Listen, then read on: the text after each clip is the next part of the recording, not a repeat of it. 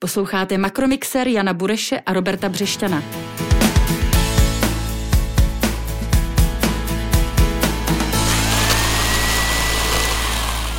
Dobrý den, posloucháte pořád Makromixer, náš poslední kousek v roce 2021, kterým také završíme eh, naši první sezónu. Doufáme, že se vám náš podcast líbí, eh, poslechněte si kromě tohoto klidně i všechny předchozí pořady. Eh, plánujeme samozřejmě pokračování i v roce příštím. Příjemný poslech přeje jako obvykle náš tandem Robert Břešťan, to jsem tedy já, šéf reaktor hlídací pes Org a kolega. Honza Bureš z Patria Finance. Eh, po mnoha, řekněme, biznisových matadorech tentokrát nabídneme rozhovor se zakladatelem úspěšného českého startupu, který prorazil a to doslova až do nejvyšších pater New Yorku a chce ještě dále. Mluvit budeme s Josefem Šachtou ze společnosti Šary, toho přivítáme až za okamžik, protože jak správní a pravidelní posluchači vědí, teď na úvod probereme s Honzou eh, eh, jako obvykle tři makroekonomická témata.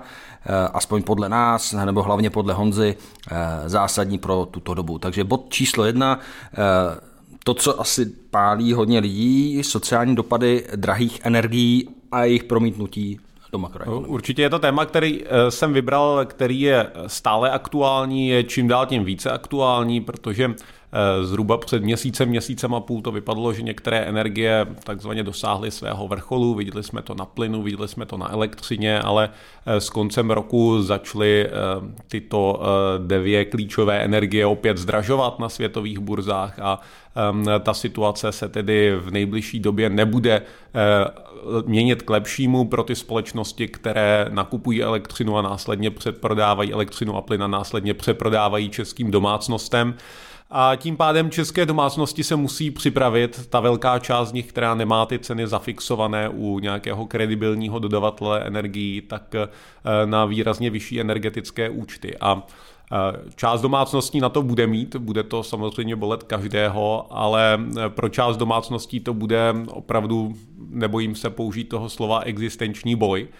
My tady máme v Čechách relativně velkou skupinu nízkopříjmových domácností, zhruba 2 miliony eh, lidí berou méně než 70% mediánové mzdy, což eh, jsou vlastně extrémně nízké peníze a ehm, tyto lidé častokrát také vlastně nemají skoro žádné úspory dané stranou a pokud se v průměru mají zvýšit eh, ceny energií o 1000-1500 korun eh, na domácnost, tak eh, pro průměrně vydělávající domácnost to asi problém není, ale pro tyto nízkopříjmové skupiny to může být zásadní vlastně poslední kapka, kdy ehm, tam nebudou mít už dostatečný manévrovací prostor v tom budžetu. Plus se to teda propíše do inflace, předpokládám, do nárůstu nákladů státu? Eh, ano, v inflaci to bude vidět a ta inflace, to je dobře, že to zmiňuješ, Roberte, to eh, vlastně ono to není jenom o energiích, protože zdražuje celé spektrum uh, věcí ve spotřebitelském koši a v těch nejpesimističtějších scénářích eh, může inflace na přes rok, eh, na, na začátku příštího roku eh, výrazně přesáhnout 8%, v některých scénářích dosáhnout až 10% a zase je to věc, která dopadá negativně především na ty nízkopříjmové skupiny. A tady pokud bychom něco mohli poradit nové vládě, tak eh, určitě se soustředit na tuto skupinu lidí, která eh, vlastně selektivně potřebuje nějakou cílenou, cílenou pomoc, jak eh, tuto inflační epizodu zvládnout. Nemělo by to být asi nic ve stylu plošného snížení DPH na energie, které pomáhá vlastně jednoduše všem, i těm, co to nepotřebují. Mělo by to být daleko více zacílené právě Eh, na ty, co se dostávají do nejtěžší situace. Říká se, že Česko je, eh, když ne nejprůmyslovější, tak rozhodně jedna z nejprůmyslovějších zemí eh, světa. S tím souvisí i druhé téma a vlastně souvisí s tím, co říkáš. V průmyslu je zaměstnáno spoustu lidí, často ne za úplně velikánské peníze. Podívejme se na sektor, který je pro Česko extrémně důležitý, to je automotiv. Eh, který vykázal o něco lepší čísla ne, eh, ne, než, než v době předchozí. Znamená to nějaký obrat, který pomůže české ekonomice? Bylo by to pěkné. Ale bohužel tomu tak není. Když se podíváme pod pokličku, tak ta situace tak příznivá není. Skutečně třeba čísla za říjen, která teď máme nově k dispozici, ukázala překvapivě lehký nárůst výroby v sektoru automotiv a to v měsíci, který měl být vlastně nejhorší pro automotiv jako takový. Um, ale eh, když se díváme na vlastně hodnocení nových uh, vlastně subdodávek, výpadků subdodávek, tak pořád více jak 90% firm v sektoru automotiv v Česku i v Německu hlásí, že mají kritické problémy se subdodávkami. A když se díváme i na komentáře, z vlastně těch největších hráčů na trhu. Ehm, neposlední ehm, v řadě to byl eh, pan Povšík, eh, šéf eh, škodováckých odborů, tak ti hovoří o tom, že i příští rok bude velice složitý, že ehm, pravděpodobně více jak 200 tisíc automobilů v důsledku nedostatku vstupů v případě Škody auto nebude vyrobeno, což jsou poměrně velká čísla, velký zásah a z tohohle z toho pohledu ten automotiv se tak trošku vymyká zbytku i české ekonomiky, on je zásadní, ale eh, my třeba vidíme v eh, tom sektoru, že není zdaleka takovým problémem nedostatek zaměstnanců. Celkové výrobní kapacity jsou využity z nějakých 55%. To je něco, co vlastně neodpovídá zkušenosti těch ostatních sektorů, které častokrát zaměstnance nemůžou sehnat. A ehm, když si podíváme do stavebnictví, tak více jak 50% firm ty zaměstnance těžko hledá a z tohoto pohledu ten automotiv se dost vymyká. Pro mě třeba velkou otázkou, jak rychle tam porostou mzdy příští rok. A třetí okruh, eh, i když eh, bychom teď mohli ti položit, mohl bych ti položit otázku a odejít, protože tohle je téma samozřejmě opravdu obrovské. Jaký bude z tvého hlediska makroekonomického eh, výhled na rok 2022? Tak to by bylo na dlouho, ano, ano. ale pojďme to, pojďme to vzít ve zkratce. Tak mě a většinu kolegů ten rok 2021 překvapil spíš negativně v české ekonomice. Čekali jsme rychlejší růst a nižší inflaci. Máme eh, relativně slabý růst, asi to dopadne růstem pod 3% a poměrně vysokou inflací. Ten rok 2022 věřím, že bude lepší, ale pouze za předpokladu, že v druhé polovičce roku průmysl Ehm, se postaví na nohy, protože eh, průmysl pořád stojí za zhruba třetinou českého HDP a eh, v, byl i tahounem vlastně té české ekonomiky z počátku eh, vlastně roku 2021, ale potom ta čipová krize a nedostatky subdodávek výrazně tu situaci zkomplikovaly a to je věc, na kterou vlastně čekáme Eh, že by se měla změnit v polovičce příštího roku. Pokud se tak stane, tak ten příští rok by mohl být lepší. Takže díky, to byla tradiční makroekonomická rozcvička s Honzou Burešem. Eh, teď se spolu s Honzou vrhneme na slíbeného hosta. Eh, ještě jednou představím. Josef Šachta ze společnosti Šary, původní nebo původně česká softwarová firma startup, eh, která vznikla v roce 2016. Eh, původně jsem použil, že už možná startup nejste, už jste etablovaní na trhu, nyní máte zhruba 50 zaměstnanců, fungujete v sektoru PropTech, tedy propojení technologií a nemovitostí. Dobrý den, vítejte v Makromixéru. Dobrý den a moc děkuji za pozvání. Makromixér. Eh, na úvod asi to chce vysvětlit, co to ten PropTech v praxi znamená. Tu zkratku jsme asi pochopili, propojení property a technology, propojení technologií a nemovitostí, ale co si pod tím vlastně důkladněji představit? On je to opravdu hrozně eh, široký termín, který zahrnuje mnoho věcí, kdy využíváte technologie a především bych řekl tedy software, softwarové technologie k, eh, k vylepšení, k vylepší efektivitě a eh, ke zvýšení užitku nemovitostí a, a nemovitostního trhu. Takže on je to opravdu strašně široké, protože do oblasti PropTechu patří třeba i různé, různé weby, které slouží k prodeji bytů, což je v podstatě standardní standardní věc, takže třeba uh, různé realitní trhy, které všichni znají, se dají také řadit mezi PropTech. Uh, pak jsou tam právě uh, obrovská oblast smart buildings a to zase uh, v oblasti rezidenční, industriální, kancelářské. Takže je to opravdu jako mm, velice, velice široké téma. A váš segment je jaký? Taky takhle široký? Uh, my se specializujeme na uh, oblast, k, jednak se specializujeme na segment trhu kancelářských budov, uh, takže my naše řešení je primárně pro kancelářské kancelářské budovy, trochu děláme něco i pro rezidenční, ale především pro kancelářské a, a naše oblast se používá pro ní výraz tenant experience, to znamená zlepšení zážitku z budov, které nájemcům, kteří v ní jsou. A staví se vlastně dneska ještě hloupé budovy, zejména v, tom, v té oblasti kancelářských, kancelářských staveb.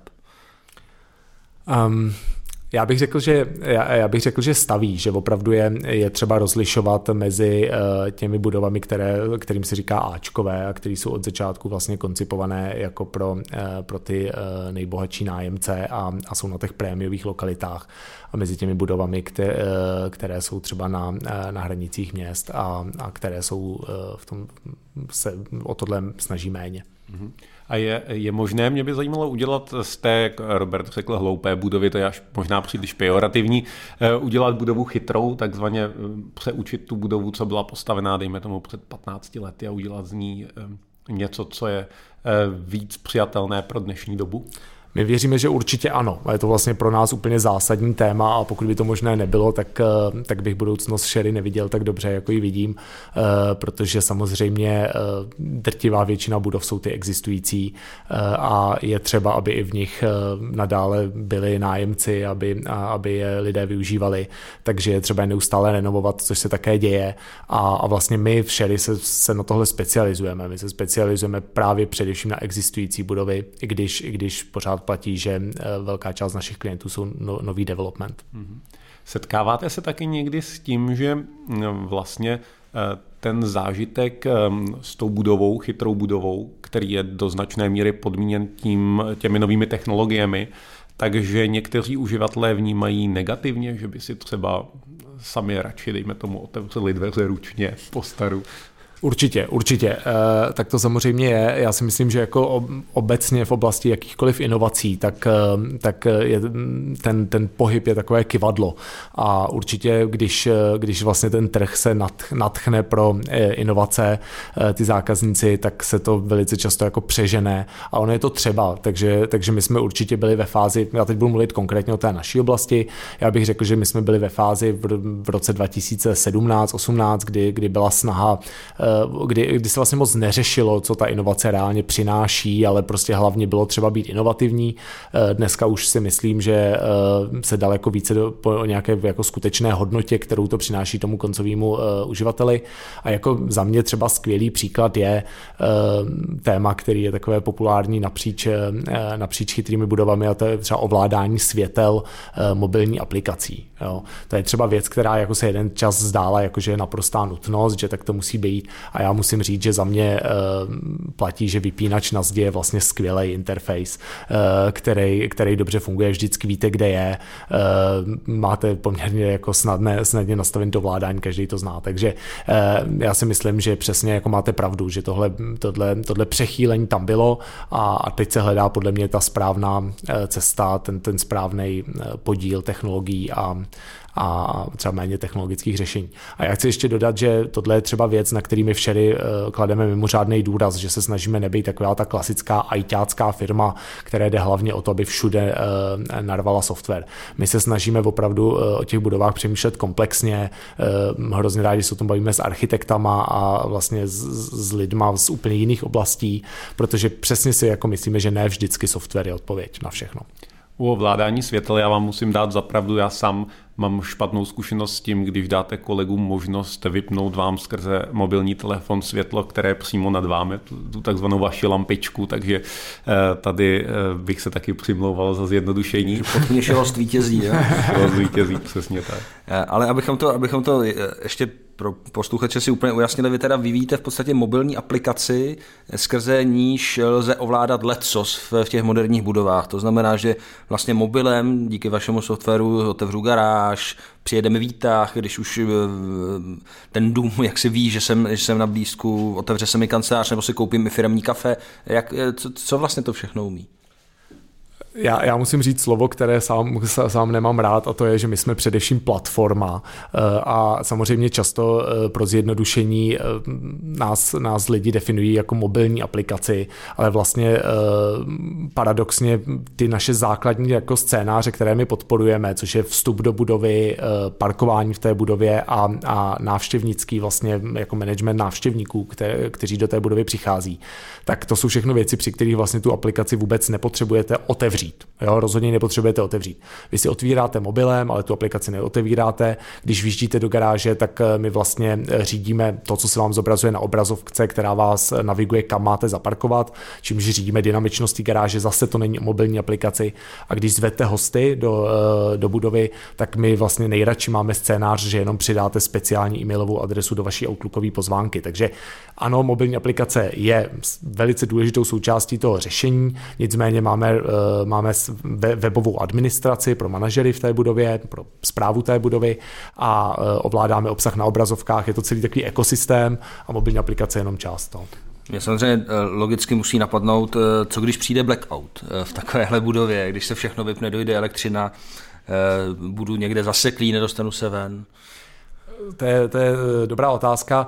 Samozřejmě lidi, kteří pracují v realitách, tak jsou mimořádně opatrní. To je jeden ze, ze základních znaků, takže my kdykoliv přicházíme s jakýmkoliv inovativním scénářem, tak vždycky musíme znát i plán B eh, pro to, co se stane cokoliv eh, takového, že nefunguje internet, nefunguje, eh, nefunguje elektřina. A většinu těch scénářů jsme schopní, jsme schopní řešit. Například, když nefunguje internet, tak vy se stejně do té budovy dostanete.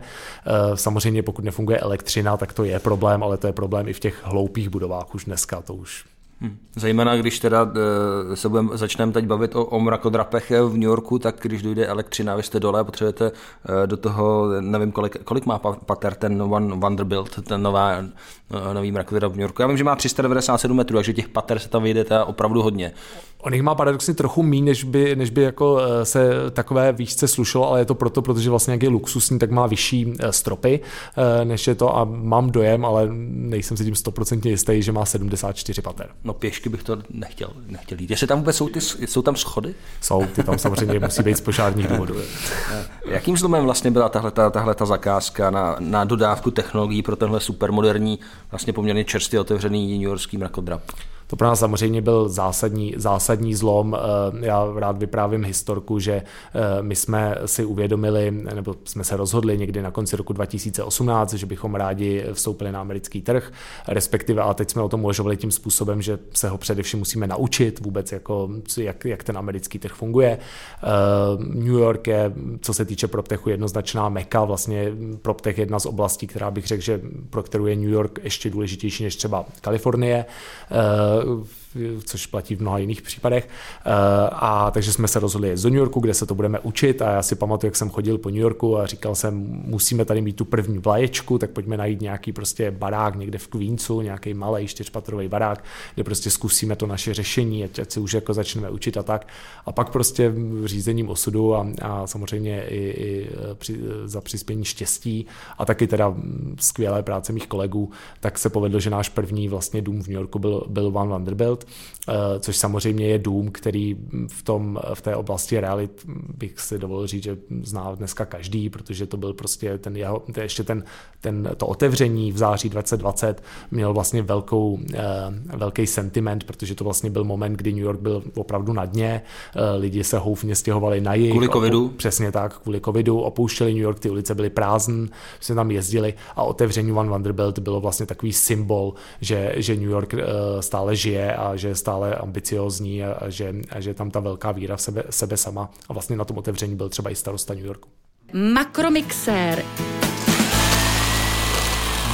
Tady já bych se ještě zastavil u těch Spojených států. Mně to přijde vlastně extrémně zajímavý, eh, jak vy jako relativně mladá firma eh, čtyři roky stará, čtyři až pět let stará, eh, jste dokázali takhle výborně uspět na Manhattanu s takovouhle zakázkou. My tady máme eh, v Makromixéru a nejenom v Makromixéru, eh, když se člověk osobně baví s českými firmami z etablovanějších oborů, jako strojírenství, tak tam vidí vlastně vždycky extrémní problém uh, uspět na těch vyspělých západních trzích. Vám se to v relativně mladém věku myšleno firmou podařilo no, na výbornou... Nejen firmou, tady.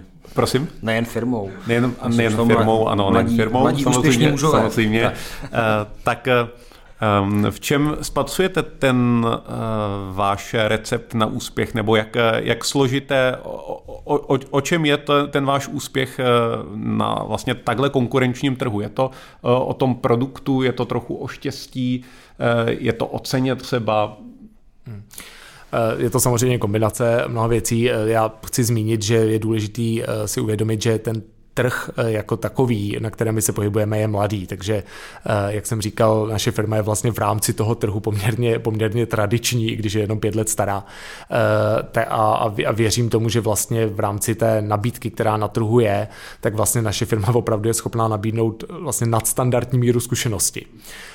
Ale, ale k té vaší otázce, já si myslím, že jednak New York je opravdu specifické město. My to teď i vidíme oproti i jiným městům v USA, že ta jeho otevřenost eh, podle mě zahraničním firmám je opravdu velká. To je jako jedna věc. Druhá věc, která je zásadní, ten trh, na kterém my se pohybujeme, je z podstaty globální. To znamená firmy, se kterými my spolupracujeme v Evropě, tak s nimi spolupracujeme i v USA. To byl konkrétně tady naprosto zásadní moment, že vlastně uh, nás tam uh, uvedla do toho, do toho výběrového řízení na One Vanderbilt. Nás uvedla firma HID, což je jedna z největších světových firm, uh, která uh, nabízí čtečky uh, těch plastových karet a vyrábí ty plastové karty. Je to jednoznačný lídr trhu a teď se věnuje i mobilnímu Accessu. My jsme s ním spolupracovali eh, v Evropě a on nás doporučoval v Americe, takže to je veliká výhoda, že vlastně ty partneři z Evropy, eh, že tam byla ta, že tam byla ta provázanost. Ale jinak stejně samozřejmě i já to beru jako, jako malý zázrak a chci říct, a jsem na to pišnej, že jsme tam od začátku se prezentovali jako česká firma, že jsme nepředstírali, jako některé firmy dělají, že, že jsme americká entita a podobně a, a i, i tak jsme ten tender mohli vyhrát, takže to je podle hmm. mě skvělá inspirace. To je určitě skvělá zpráva, protože právě to, ta, ta adresa úřady, úřady firm z jiných oborů jsem pochopil, že hraje poměrně výraznou roli, třeba i když jednáte o akvizicích jiných firm, o nové novém biznisu, tak to je eh, bez zesporu výborná zpráva. Nebojíte se ale nicméně, když se podíváte do, posedu, do budoucnosti, říkáte sám, že část toho úspěchu jde za tím, že to je vlastně mladý trh, rozvíjející se trh. Eh, nebojíte se, že vlastně ten váš produkt, ta vaše platforma, jak vy o tom eh, mluvíte, tak že se stane postupem času přece jenom něčím jako komoditou, kde půjde víc, řekněme, o to, jakou cenu nabídnete, jaké konkrétní vazby budete mít na konkrétní dodavatele, že bude daleko složitější uspět. Určitě a popravdě ale řečeno, já to vnímám pozitivně a těšíme se na to. Jo. My chceme, aby se tohle stalo. Ono být na tom trhu těch inovací je strašně komplikované v tom, že eh, to vás vlastně tlačí do toho, abyste byl, byl studio, které vyvíjí na míru to, co zrovna ten klient chce. Jo, protože o tom jsou ty inovace, být, být jiný, být odlišný. Jo. My vlastně teď už chceme, protože už máme produkt, máme ho velice robustní, máme na trhu přesně, jak říkáte, silné vazby na ty partnery, které integrujeme potřebujeme, tak my teď vlastně potřebujeme, aby se ten trh naopak standardizoval a aby naopak začaly eh, být rozhodující ty, ty eh, klasické, eh, klasická kritéria, jako je míra právě zkušenosti, jako, jsou, jako je ověření vaší spolehlivosti a podobně, než, než to, jestli jste ochotný splnit jakékoliv přání klienta, což je z těch trhů s inovacemi. Jo, takže ano, je to tak, ale my se na to těšíme a snažíme se a samozřejmě pracujeme na tom, aby jsme mm, i, na tomhle pozměněném trhu uspěli. No, vy, vy teď máte, eh, jestli jsem dobře našel, ten údaj v, jenom v New Yorku 23 mrakodrapů eh, ve své zprávě, plus zákazníky v Bostonu, samozřejmě v Praze, eh, něco v Polsku, Rumunsku, Maďarsku a tak dále. Jaké jsou další cíle? Chystáte se třeba na Blízký východ, protože Dubaj se logicky nabízí, všichni známe ty obrázky taky těch vysokých budov a, a důrazu na, na technologie. Co jsou ty mety budoucnosti pro vás? Hmm. My se chceme teď soustředit v roce 2022, tak určitě jsme si jako definovali, že ten cíl je západní Evropa a severní Amerika a, a, a jako tam, tam bychom rádi teď jako věnovali naši největší pozornost. Trochu aktivitu máme i v Jižní Africe, je taky velice zajímavý trh, který ovšem byl mimořádně poznamenaný covidem, takže, takže tam se nám to velice slibně rozjíždělo, ale pak ten covid to tam poměrně jako zastavil. Co se týče toho Blízkého východu, ten, na ten samozřejmě koukáme, ale on má v naší oblasti jednu, jedno specifikum, které je bohužel velký problém a to je, že zatím ty klienti tam nejsou otevření tomu, aby si jejich budovové systémy byly v cloudu. Jo. Že se sam... obávají o bezpečnost, řekněme, dat? Nebo... Asi. Asi. Já jsem slyšel, že to tam, my jsme to samozřejmě trochu řešili s našimi partnerami, tam my jsme už byli i v několika tendrech, eh, jak, jak v Emirátech, tak eh, jsme byli oslovení na jeden obrovský tender v Saudské Arábii, eh, takže, takže jsme se tam jako, už, už tam máme nějaké kontakty, nicméně oni opravdu jako tohle je pro ně stěžejní a teď, co jsem slyšel, tak se tam probíhá to, že ty velké poskyto, velký, velcí poskytovatelé datacenter, jako je Amazon a, a, a podobně, tak budují vlastně nějaká svoje centra přímo tam, což by nějakým způsobem mělo jako pomoci tomu, ale, ale prostě tam v tomhle vidíme jako velkou míru konzervatismu. No, no a není na tom něco, eh, na té obavě z takzvaně velkého bratra, že přece jenom ty data se opravdu někam schromažďují z, z klíčových budov, třeba zrovna v New Yorku. Eh, lec, kdo to asi dokáže využít, ale lec, kdo i zneužít. Je to samozřejmě obrovské téma, které řešíme s, každý, eh, s každým naším eh, klientem a, a, maximálně se mu věnujeme. Eh, já bych řekl, že to je prostě stejné jako v jakékoliv jiné oblasti internet banking je prostě taky bez zesporu eh, z tohohle hlediska trošinku riskantnější, než to, pokud je všechno zavřené v, ve fyzickém trezoru. Ehm, to tak prostě je, ale tam se společnost pohybuje a my děláme maximum pro to, abychom, eh, abychom těm rizikům čelili a samozřejmě je to předmětem jako všech diskuzí, všem, všem diskuzí s klienty.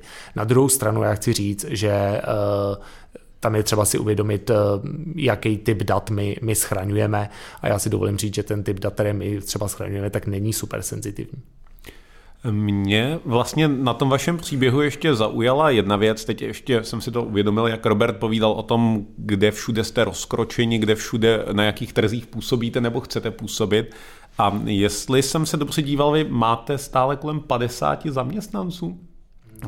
To mně přijde, že je relativně vlastně málo na to, kolik trhů eh, pokrýváte.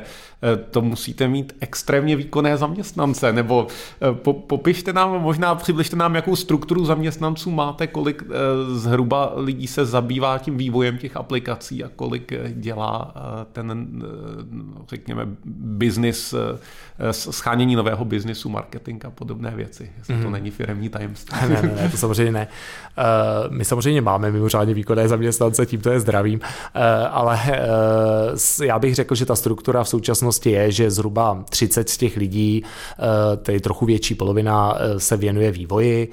Samozřejmě ten tým potřebuje posílit a je to něco, čemu se, čemu se chceme věnovat.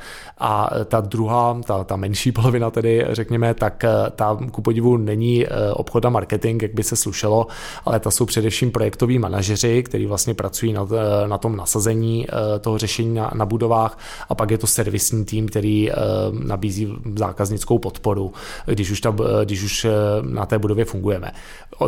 Prodej a marketing, což samozřejmě v každém technologickém startupu by mělo být to nejdůležitější oddělení, je zatím u nás výrazně podhodnocený vlastně a jsem na to na druhou stranu trochu pišný, co jsme dokázali v tak malém počtu.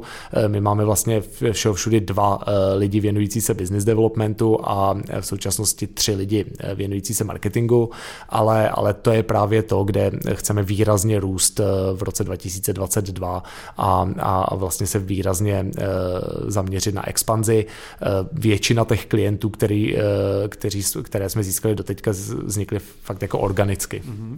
A ještě, jestli to, to je eh, velice zajímavý, ehm, eh, mě by ještě zajímalo, jak eh, vlastně ten váš kontrakt probíhá, když vy dodáte to řešení pro tu chytrou budovu, tak je tam nějaké, počítám, nějaká základní platba na začátku za to, že tu budovu osadíte tím vaším systémem a pak počítám, že do, inkasujete něco za zprávu té budovy. Mohl byste jenom hrubě přiblížit, v jakých řádech se vlastně pohybujeme, co třeba mm, ty budovy na tom americkém trhu, ehm, jaké revenue, jaké, jaké příjmy vám z toho zhruba, zhruba plynou. Mm-hmm. Eh, máte pravdu, ta, ta struktura eh, pladeb je postavená přesně tak, jak jste říkal, to znamená, je tam nějaké, nějaký implementační poplatek, my to nazýváme, eh, který je závislý především na tom, jaké všechny moduly si dala, daná budova od nás objedná a jak tedy komplexní je ta, je ta instalace. Ta cena tady v tom se pohybuje řádově mezi 20 až 50, hm, 60 tisíci eur. A potom je tam opravdu ten měsíční poplatek, protože to naše řešení je vlastně eh, klasický software as a service, eh, to znamená, my neprodáváme ten, ten software v krabičce, ale, ale kupují si vlastně licenci naši zákazníci, kterou mohou využívat a ten software se také neustále vyvíjí, takže doufám, že naše klienty jako jsme schopni pravidelně potěšit různými, různými vylepšeními, tak, uh, tak ten měsíční poplatek, to už je čistě biznisové hledisko, je potom odvislý od velikosti té budovy. Protože vlastně v oblasti realice vše počítá na metry čtvereční, tak, tak je odvislý od toho. Ten ten pardon, teď, teď jsem se, teď se, nebo... jo, jo, ten, ten, ten, poplatek, ten poplatek je odvislý od, to je od té měsíční platby a jeho velikost je zase odvislá od toho, jak velké je tam řešení na té dané budově a zase řádově ta, ta, ta částka se pohybuje měsíčně někde mezi tisícem až třemi tisíci dolary eh, za měsíc. Makromixér. Jak se mimochodem bráníte tomu, aby vaše nápady, postupy, nějaké inovace, technologie prostě neskopíroval někdo eh, větší, silnější, bohatší, prostě nějaká konkurence, která má, nemá 50, ale 500 nebo 5000 zaměstnanců? No, jak, jak eh, asi říká známé pravidlo, jediná obrana je rychlost. Prostě snažit se být, snažit se být rychlý, inovativní, nebát se, uh, rychle, rychle se vyvíjet, ale samozřejmě i na tom uh, našem trhu platí to, co uh, asi na všech ostatních a to je, že a právě teď se to děje, že dochází k velké konsolidaci, to znamená, že ty velcí se často snaží spíš ty menší koupit, než že by se snažili to samé vyvíjet. I, i my už jsme byli několikrát osloveni, ale my takové ambice, nebo my, my máme ambice první dosáhnout daleko větších úspěchů sami. Ale, ale no, takže je to tak, jak říkáte, prostě musíme být, musíme být rychlí.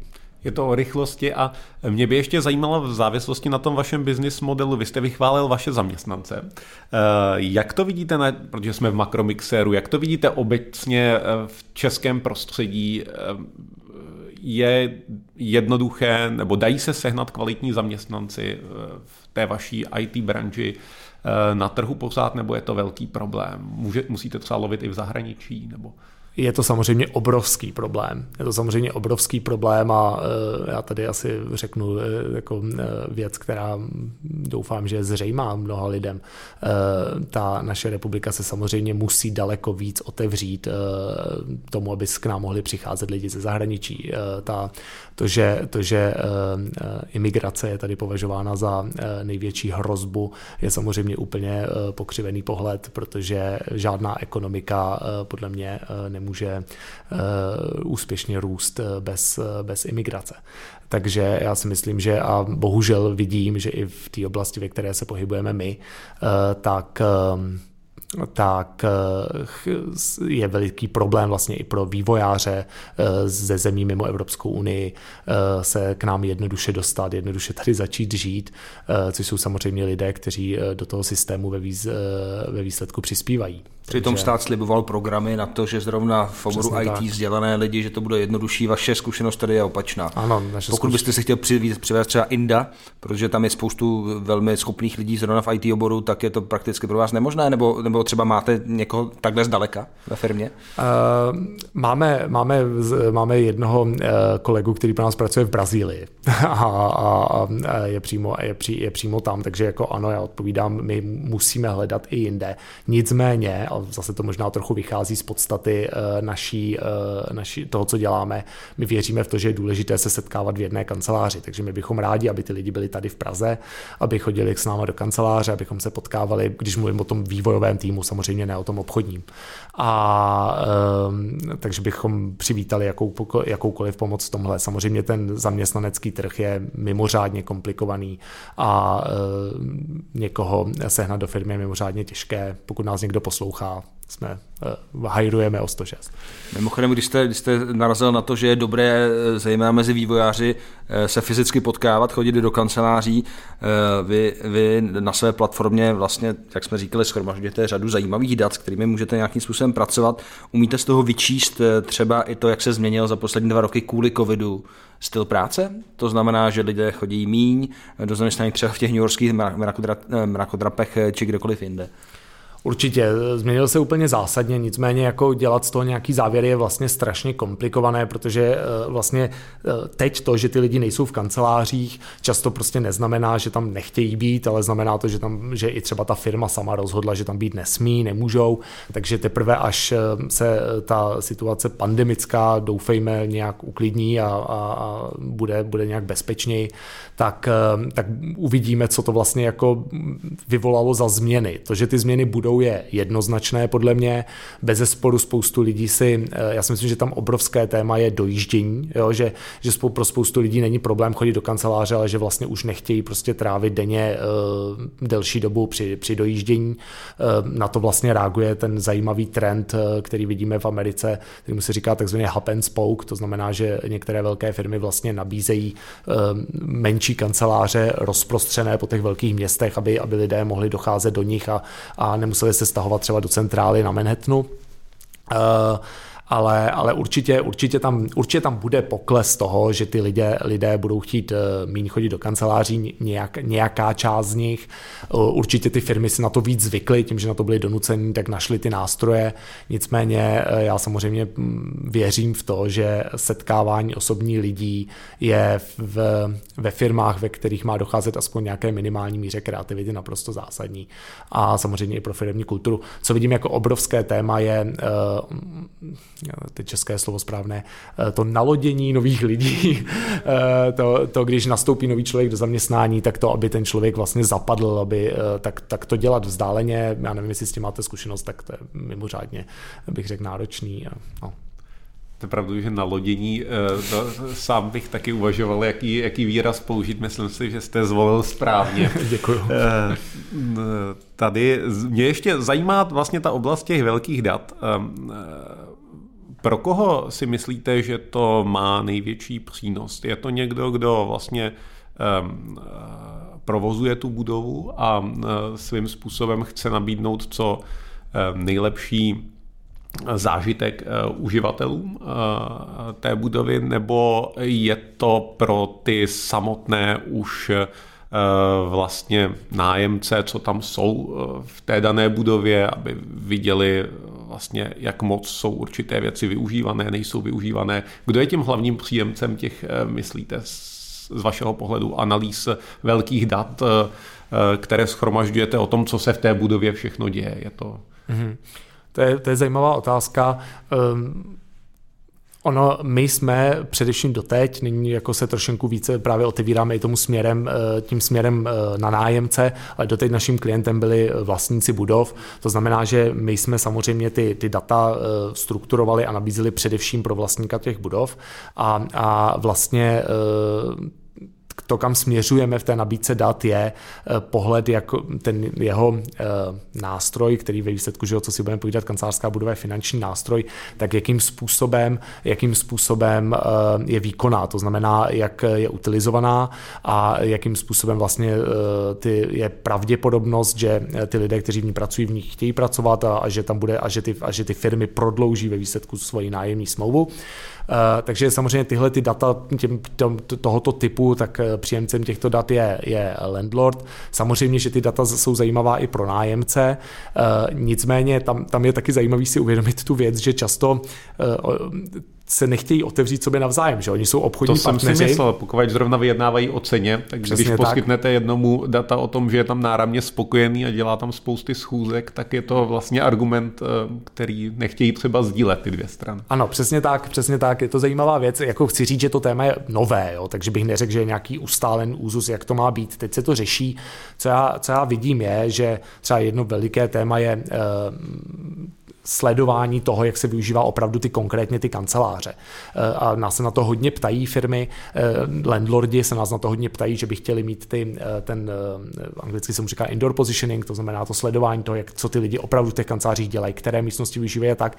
A my jim říkáme, ale to je něco, co si tam přece musí dát ten nájemce. Ten nájemce nechce, abyste tyhle data měli vy, on vám s tím nebude souhlasit, což je také ve výsledku pravda.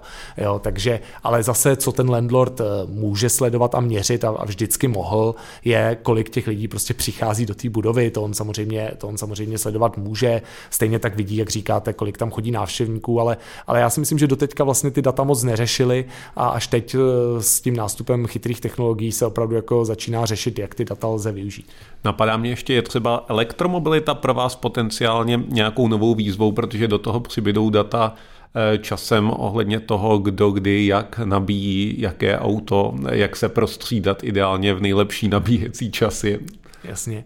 Eh, je to určitě hrozně zajímavé téma. Eh, my, my řešíme vlastně to, na co my se specializujeme, je, jak lépe využít tu, eh, tu garáž pod tou, pod tou kancelářskou budovou. Protože standardní situace je, že vlastně všechna místa jsou formálně obsazená, protože jsou někomu dedikovaná, visí nad tím místem taková ta SPZ a reálně ta garáž je pořád prázdná.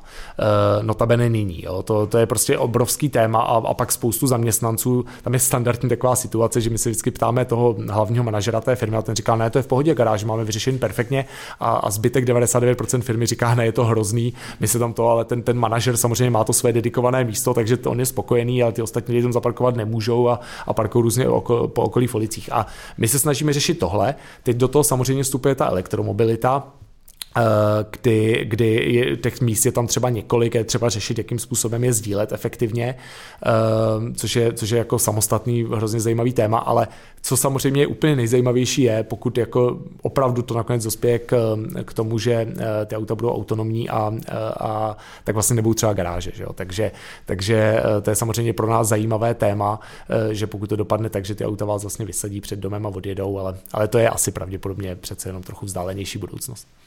Vy jste získali, nebo už, už jsme zmínili, že jste vlastně etablovaná firma, byť se vás na začátku představil jako startup, ale jakožto startup jste před dvěma lety získali investici od fondu Bohemia Venture, dnes už tedy Presto Venture. Hlásí se vám noví investoři?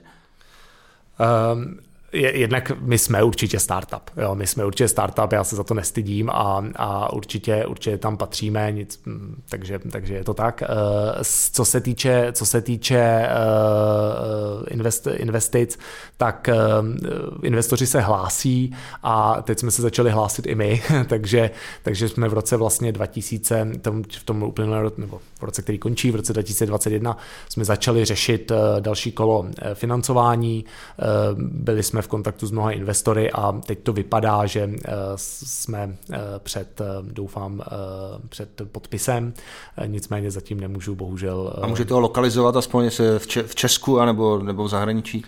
Nakonec je to investor z našeho regionu. Dobře, takže nikoli přímo z České republiky. to asi není zas tak tajné, ale nebudu vás do toho nutit.